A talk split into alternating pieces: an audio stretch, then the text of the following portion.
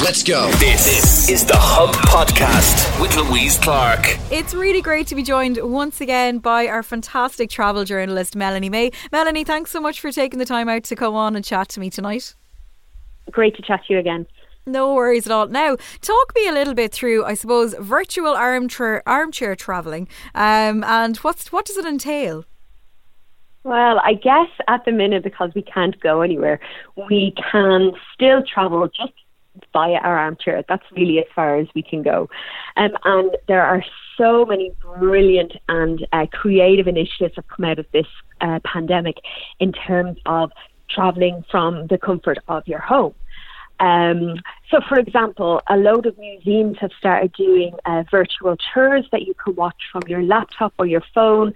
So um, you can go and visit like the Getty Museum or the uh, British Museum and look at all their exhibitions and all their artifacts and have a whole immersive experience from your armchair brilliant. And I suppose for anybody who, you know, like yourself, I suppose, you know, you, you've done so much traveling. And if it's something that you miss, you miss seeing the culture of places and you miss like checking out different things, this could be an amazing way of sitting down, um, you know, rather than watching Netflix or rather than watching some series or the TV or the news for that matter, you know, this could be something else a little bit more culturally that we can check out.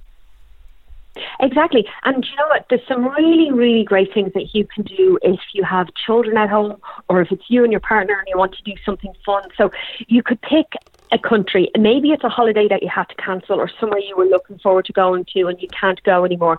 And plan either a whole week or if your children maybe don't have that much of an attention span, a whole day and just do a whole day of activities based around that country. So, for example, um, you could take Spain and maybe one of the children researches uh, what the Spanish people wear and then try to make a costume somebody else researches the food, like a really popular dish in Spain, and you cook it all together as a family. Um, and then you can put on some music, some Spanish music. If you're looking for like worldwide music, Rough Guides have a brilliant music collection. So it's like one of my favorites is the Rough Guide to um, Parisian cafe music. It's absolutely fantastic. You put it on and you're transported to Paris.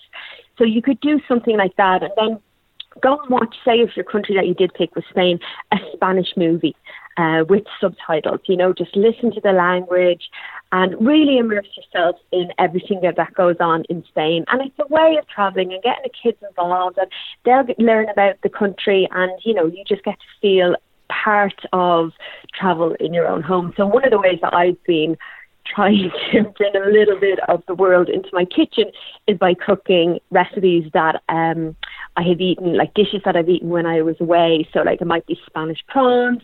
The other day, I made Italian bread, which was one of the first things that I had when I went to Italy. I made a Grenada spice cake because I just wanted to, when I was in Grenada in the Caribbean, they just put nutmeg and everything. So I made this nutmeg rich cake and it transported me there. Now it's absolutely not the same as being on a Caribbean island eating cake.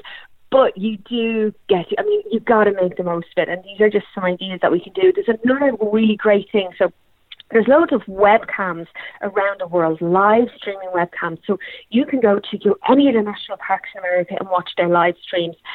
Um, you can watch a live stream from the Cliffs of Moher. If you wanted to watch the sunset or the sunrise over the Cliffs of Moher, stick on the live stream. Brilliant. There's a really, really beautiful one of the Northern Lights in Canada. Now, obviously, like real life, you're not guaranteed that you're going to see them, but the, the camera is set up in the station in Canada and it points at the sky and you can wait for the Northern Lights to appear. And if you had kids or your partner and you wanted a romantic night, you could light the fire we don't have a fire. We whack the heating up and put on some, you know, uh, hot water bottles.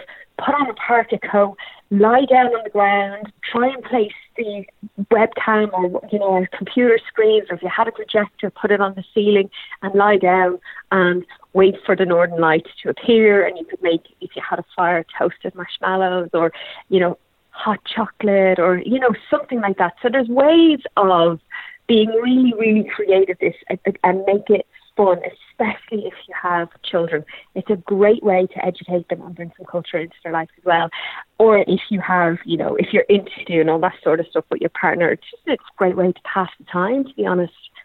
Absolutely. And I think these are things that, you know, people are planning, um, you know, to catch up with their friends, um, you know, through the house party app or Zoom or that kind of thing. But maybe if, you know, I, fi- I find a lot of people are talking about the fact that they're, they're getting into that funk where they're a little bit like, I don't have the energy to, you know, have a little bit of a party in my house with people on the other line, um, all that kind of thing. So if you did want to sit down, you know, with your kids or, as you said, lie down, you know, watch the Northern Lights, have have a look at what's happening, you know, on any of these um, cameras at all around the world. Um, it might be just such a nice idea for just a little bit of chill time rather than having to constantly speak to people all the time.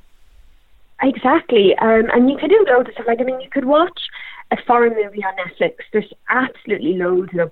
And then, you know, if if you're watching with your kids again, just explore some of the um, explore the country that the film was made in. Maybe look at look at a book or take out the atlas and find it on the map, and then draw a map, and then, you know you can do loads and loads of stuff. There's so many brilliant things on Netflix, um, foreign language uh, movies or cookery shows that bring a taste of the world into your kitchen.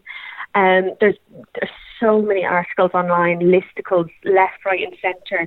The top ten travel movies on Netflix, the top ten cookery programs on Netflix, or you know whatever streaming or TV service that you have. So there are loads of things that you can do that either you can put so much energy into them or you can just chill out, block out the uh, the noise and just, you know, escape on your armchair to a different country.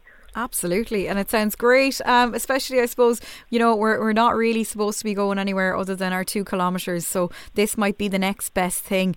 Um, I suppose, uh, Melanie, if uh, anybody wants to check out, I know you've been doing lots of um, great cooking on uh, on your social media, um, and of course you've got a, a fantastic website with lots and lots of destinations that you've been to. Where's the best place that people can check you out? Um, if you want to check out my blog, it has recipes there from around the world, and it's melaniemay.com, and they're really simple. And then you'll find all my social media details there as well. Brilliant, Melanie. As always, it's such a pleasure to have a chat to you. And uh, listen, mind yourself, and I'll be catching up with you again really soon. Brilliant. The Hub Podcast. Subscribe now at iRadio.ie.